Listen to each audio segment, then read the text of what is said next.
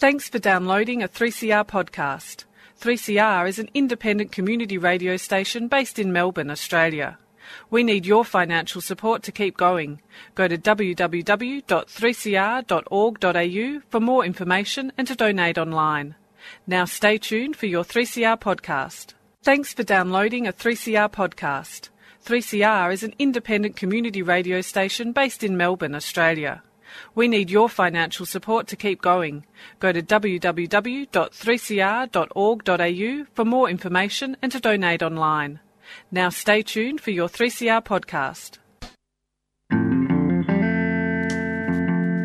Hi, I'm Kim Salmon. I'd like to have a quick word about uh, public radio, particularly 3CR. The thing about public radio is that it's more open than the more formatted types of radio to what's going on around it. So when you listen to it, you're more likely to hear a reflection of real life. And 3CR being in the heart of Smith Street, Collingwood, is a particularly good example of what I'm talking about. If you'd like to uh, subscribe, the number is 9419 8377. You've been listening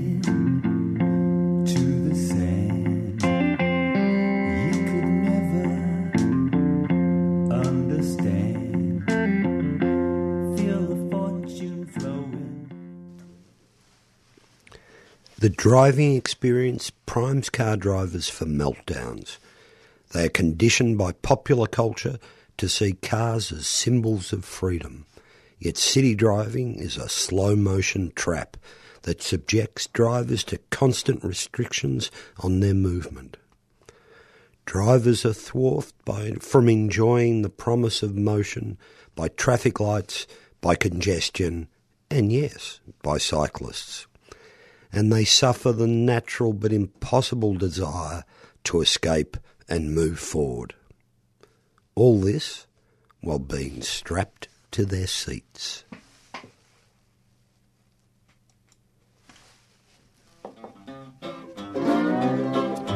Pedal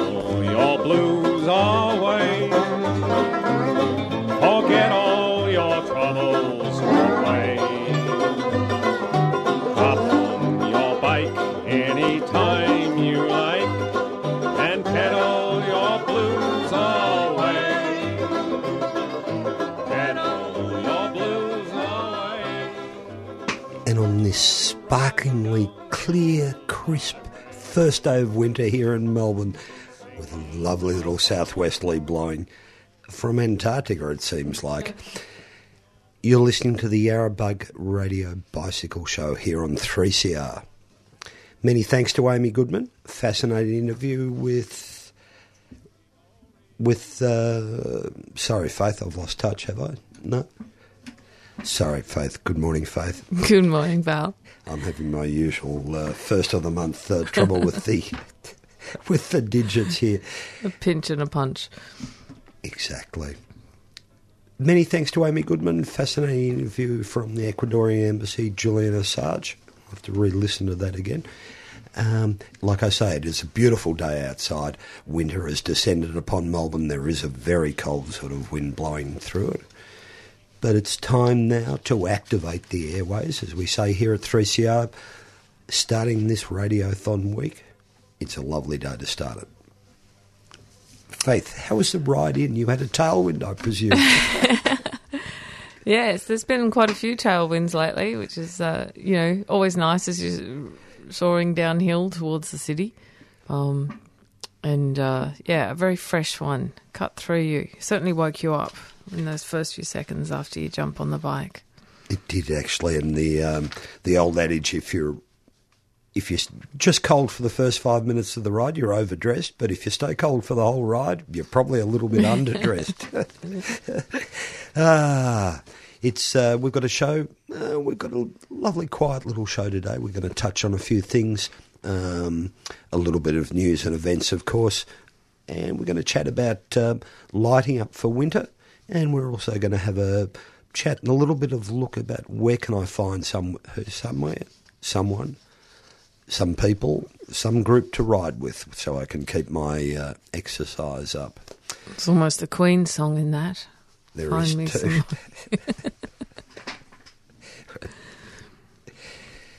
Have you got a bike moment, Val? I have got I have got a little funny bike moment actually too. Why don't I go first, Faith? I've had this. Um, now, um, I understand this is completely about perception, but let me just run through.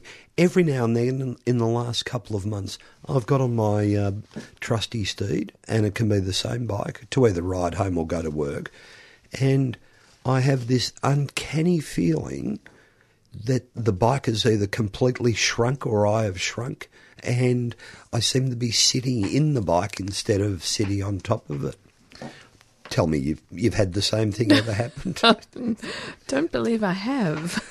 Must be my change of medication. I have to remember to tell that to the doctor. It's quite a. I, I presume it's got something to, to do with the way I feel physically in myself. Um, And it's not from changing bikes. no, no, no. It's No. the same bike, same shoes. You know, I even got off at one stage to make sure that the seat hadn't slipped down. that I felt Yeah. so strange. Wow. Um, quite funny, and it's not as if you have a bent back that your legs change.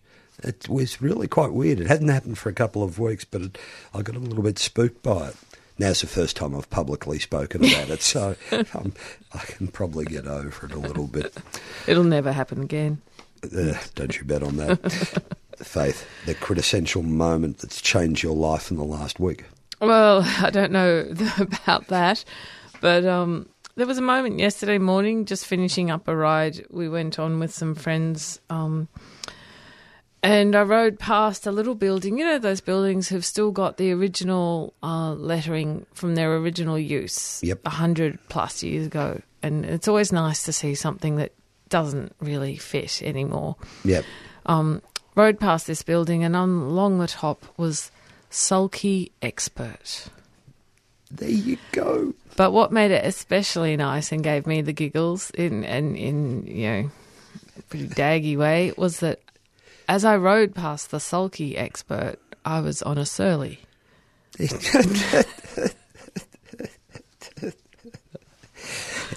There's a musical in this. What, what, about, what about a slurry with the fringe on top?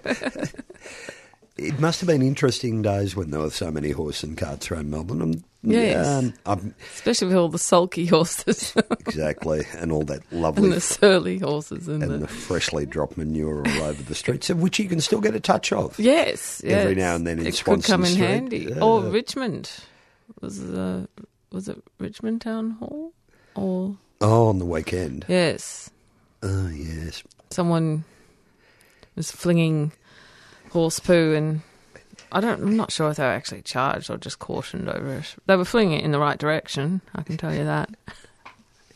Interestingly enough, I rode past that yesterday. um, let's get on to um, some news. News. Yes. Well, and, and first we should, I mean, Sorry. Val touched on it, but it is uh, 3CR Radiothon fortnight, kicking off today until the 14th of June. The uh, We are here to activate the airwaves and to get you to donate or subscribe. Um, if you enjoy listening to this program or any others on 3CR, then you need to support with a little bit of practical money. And you can do that by going to 3cr.org.au and making your donation. And please, when you do that, put in the box there that asks you to do so, nominate uh, the Yarra Bug radio show as the show you'd like to support because we have a, a, a quota we have to meet and it would be great. Um, if you uh, can put your donation towards the support of this show and the station in general. Most uh, everyone who's on air is a volunteer here at 3CR, and the station relies heavily on uh, subscribers and donations to keep going and to stay on air. So if you're one of those people who religiously listen to the Yarra Bug on podcast, now's the time Yeah. to reinforce that that ability. Like I say, it's um, community radio's here. We need to support it. It needs to live. Speaking of being born again and living again, Alberto Contor Adora has added the Giro a second time to his, um, or now seven Grand Tour victories. I've got to say, um, he's one of the few that have now come from the Armstrong era, lived through it, um, had his own doping um, scare as well, and he's proved to be one of the toughest of the lot of them. He had a fairly bad crash early on in the Giro. Rode for the next two days, obviously under, I think he dislocated his shoulder actually. Uh, back on the bike and ends up winning the Giro. It's really quite a um, exercise in longevity too for somebody like Contador. Yeah, definitely. Athletes on bikes. There we go. Um, in the run up to the punishment that happens at the end of June, uh, the Giro's a nice little taste Yeah. of what happens. Now, in other news, uh, if you're uh, a Melbourne cyclist and your usual uh, route through the city is by dodging tram alighters and getter honourers and everything else in Flint, in Swanston Street, your prayers have been answered. Swanston Street will be closed to bicycles. now, this starts this week, the 3rd of June. Third until the sixth, and then there's more work from the sixth to the 9th. So if you want to find more precise details about that, you can check online at melbourne.vic.gov.au. But the only sections of Swanston Street that will be open will be the footpaths, and um, there's not going to be any room to ride along them. So I'd be uh, looking for Elizabeth Street will be swamped. But it'd be interesting to see how people find their way through the city because obviously that's the big north south uh, Yeah. And uh, it'll be interesting to see what happens. It's preparation for if they do the underground station through there till well. This is um, close it all off. replacing tram tracks and also improving the surface of the road, which will be good for cyclists. Yep. Because there's some, you know, that's a pretty messy stretch of bitumen there. And I know um, they just did the same up in Lygon Street in Brunswick. And uh, besides the fact that the trams are now so quiet, you don't hear them coming up behind you.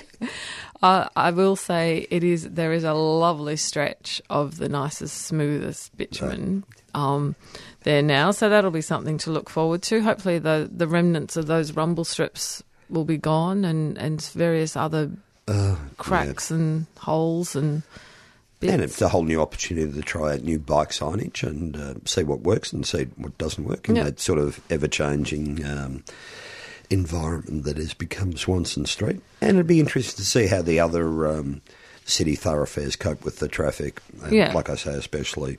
And it will be a good test uh, for when, uh, yeah, work on for the tunnel starts and uh, the moving to another street as your morning route will be a slightly for a longer duration. So uh, you can do a few test rides. Yeah. And you might meet somebody interesting or see something interesting. Get out of that daily Find same, same, whatever, you know. Find a new artisan axe handle. Sorry. in the in the continuing um, battle for, I was going to say middle-aged men, but John Kerry's actually more than a bit middle-aged. John Kerry's seventy-one, still riding his bike religiously. Apparently, he takes his uh, road bike to all his um, meetings overseas. And as you, you do in France, you go for a bike ride. Unfortunately, John Kerry's then had a um, a little an accident, ran into a curb apparently, and has broken his femur. The poor bloke. Wow. Um, It's a big bone to break. it is a big bone, and John Kerry's a very big sort of bloke yeah. too, so which is a bit unfortunate. I saw it on the news. I couldn't bring myself to look at the video. I must admit, there's something that I've failed to watch is people hurting themselves, falling off things. John Kerry, I hope you get back on the bike pretty quickly. Get back to those talks. Now, the other thing is, I'm not. I can't be 100% sure where this survey come from because I'm taking the um, the results from the uh, Bicycle Network uh, website. They don't actually claim the claim the uh, survey as their own, but an interesting survey that now showing that actually up to 50% of people asked, and these were already people interested in riding or riding a bike. The preferences now got to 53% for on road separated lanes, aka Copenhagen lanes. It hasn't taken long, has it? Two or three years. There was this. These No. numbers weren't there four or five years ago at the introduction of things like Albert Street and Swanston No. Street. No. There was actually a bit of a backlash against um, separated lanes. Well, in isolation, they don't work well. They work great when they're part of a, of a system, and, and while we're nowhere near that, I think people are starting to understand that. Another interesting thing that came out of that survey 71% of people support footpath riding up to 16 years. And this is something that um, I've sort of become increasingly aware of because my son's 11, so will shortly turn 12 um, and legally then will be required to ride on the road. And even though 90% of the time he does ride on the road anyway, there are some roads that he occasionally needs to get along where, you know, I would not be at all happy with him riding on the road. And the thought that in a few months he would uh, legally be expected to, um, I think, uh, has sort of made me more aware of that issue and. Uh, especially for areas where there isn't as much traffic calming or bike infrastructure. Or awareness. uh, You know, I sort of think, yeah, well, if you're not going to build the bike infrastructure, then you you have to think about what are we doing by insisting on riders using car infrastructure. We're in, we we are creating very assertive riders, but then they, you know, that's a select group No. that can cause other problems. and interesting. I mean, one thing follows the other. I mean, 60% of respondents are saying their local streets unsafe enough for them for to let their children Yeah. ride down. And as your great sort of test is, if I can't bring my eight-year-old along with me, it's not safe. You know? And I think that's probably more the uh, reaction to it. Yeah. Although I did hear somebody say to me the other day, yes, you can ride on a footpath anytime you like, as long as you're being supervised by 12 year olds. Yes. Yes. It's um some states it is legal to ride as adults on the footpath, and and I think an interesting thing is if you look at somewhere like Darwin, where Yep. it's common and legal, um you you get very different riders to yes. different groups of people riding. Whereas So- we're much more focused on commuting, whereas we sort of. Oh, no, I'm wrong in saying that. Actually, every bike path in Melbourne's jam packed on a Saturday and Yeah. Sunday morning, um, but it's a bit more relaxed. Uh, yeah. Now, we'll be back after this quick break.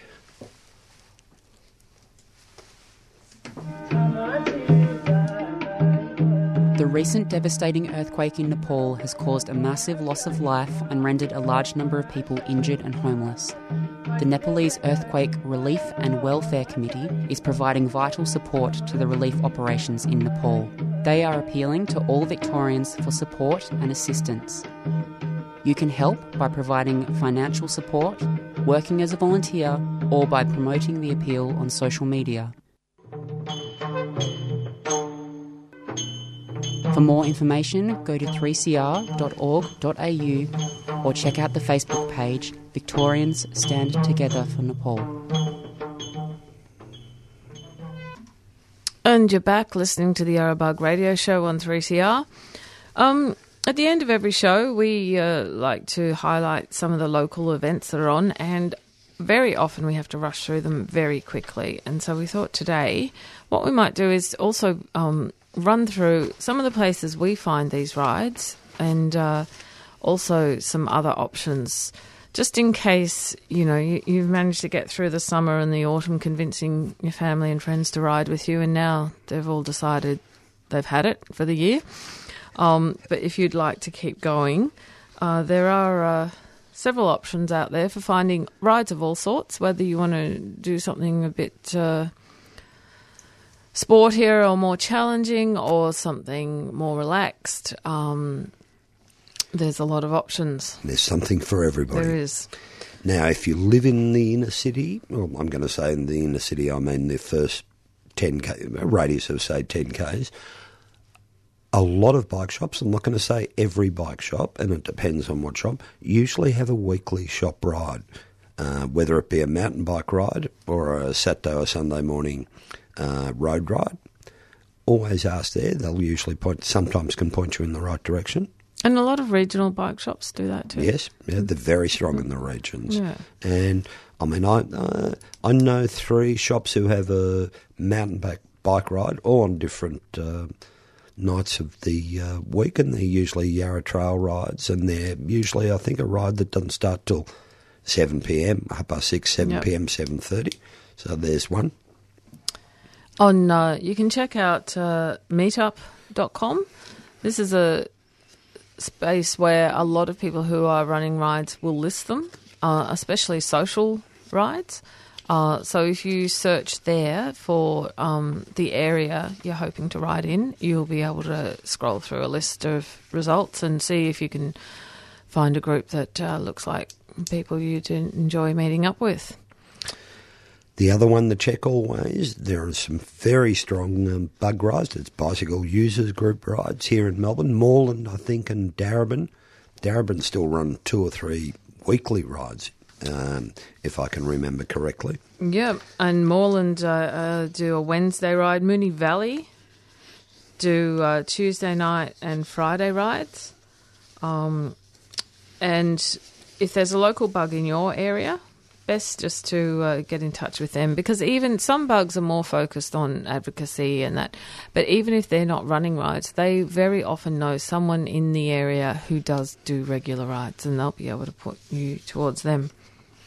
And of course, the other thing for those specialist rides, there's always bike fun here in Melbourne. The calendar's been going for well over 12 years. It's always, and it highlights some of the, I don't want to say left of centre, I can say kinky or kooky or um, out of the ordinary sort of rides, such as the Full Moon Ride that's been going for a long time. Yep. And that's at bikefun.org. And the other thing to remember about Bike Fun is if you are going to run a ride and you'd like to get a bit of extra publicity for it, there's a form there. You can fill in all the details about your rides and have it listed. Um, Facebook. There we go. If you, uh, for instance, if you're a girl in inner Melbourne, although you don't have to be inner Melbourne, um, Girl Ride Melbourne is a closed group, but full of women who are looking for people to ride with, and there are many others on Facebook. So, doing a search on Facebook, um, again using the name of the suburb or region you're in, and uh, the words ride or cycling group will you will find a whole list of groups and um, often some open some not um, and there will be people there talking about organising rides and finding someone to go on different rides with them And the other thing not to forget is if you get a little bit addicted to this cycling sort of caper, then there are a lot of local cycling clubs. Then there's Audax Australia. Then there's a lot of other rides. And if you're riding that much, you know about a lot of those rides too.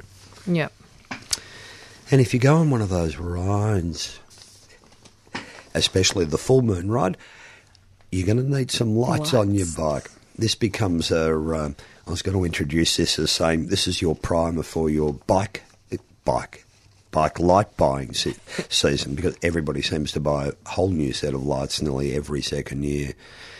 Not really, says Faith. I've got mine for 15 years. It's interesting, just to preface this, the way lights have been made have changed completely over the last five years, 10 years, and they're even getting better. I can remember, and I'm sure a lot of people at home have got buckets of very cheap battery lights that worked for a year and then had to be replaced. Because it's winter now, most people now are riding home in the dark. It's quite important. You know it's important to have the lights on the bike. I'm going. There's a big push now. Most people have gone away from battery lights front and rear. Most people are going USB charged. There's a wide range of different styles of lights. I like to put it in a couple of little tick offs that you can make. Are you buying the light to see where you're going, such as the uh, Moonee Ponds Creek late at night, halfway up? where Yarra you- Trails. Yarra Trail. A lot of paths, uh, Merri Creek Path especially, is uh, mostly dark.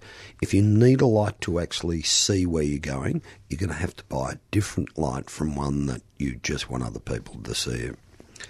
I've got to say, a lot of lights now come, I'm not going to say a lot, some come through the LED, run through a reflector, Some just go into a spot and just blow the light out everywhere. Have a good look at around at those things. You'll think you'll find the ones that run through a reflector have a cut off like a headlight. So the big thing about those is then you won't be blinding the people that are coming towards you, which has become quite evident on the streets of Melbourne. I can actually say when you can buy a 3,000 or 20,000 or 2,000 lumen light, the idea is to shine it where you want to see it, not in somebody else's eyes. Light up. That's it. Yep. Okay. no, it's a good. You, your lights can't be too bright. There's nothing worse than, you know, that you you, you do a shoulder check Yep. to, to see if you can move out. Yep. And the person behind you's light is so bright, you suddenly cannot see Anything. a car. It could be a semi trailer right coming No. up beside you, and you wouldn't be able to see it. It's uh, yeah, It's become a little. Um, it's become a little bit of a quirk. This because the powerful lights are Yeah. buyable. You know, they used to cost a fortune. Yeah. Now they're quite um, expensive. Um, anyway, let's move on from that. Yep. The other, the other thing that's important about lights, lights are just not about the lights. It depends on how they're attached to your bike too. Some make very fiddly little systems that are quite hard to use. Make sure you've got something that takes it easy to get the bike on and off. Be careful, lights that get a bit of water in them. It's always been a problem with lights. The other thing with those big, powerful lights, remember if you run them at a high power, you'll burn through those batteries quicker than somebody else. Well, some Yep. a lot of people have lights on too much; they don't need them on. The other thing I always mention on this talk is make sure your front light's got a little cutaway on the side, so that actually cars approaching from the left or right, not in front of you, can see that you're there. Yep. Okay, now you won't be needing lights for this ride. Um, the World Naked Bike Ride is the winter version is on Friday, June the twelfth, from eight pm. So not only uh, wintry, but uh, um, Darker. dark and wintry as well. It, So- it was a dark. That's um, finishing at 11. So it meets at the Fox Hotel on Alexandra Avenue, and the information for the ride is up at asbareasyouDare.com slash winter.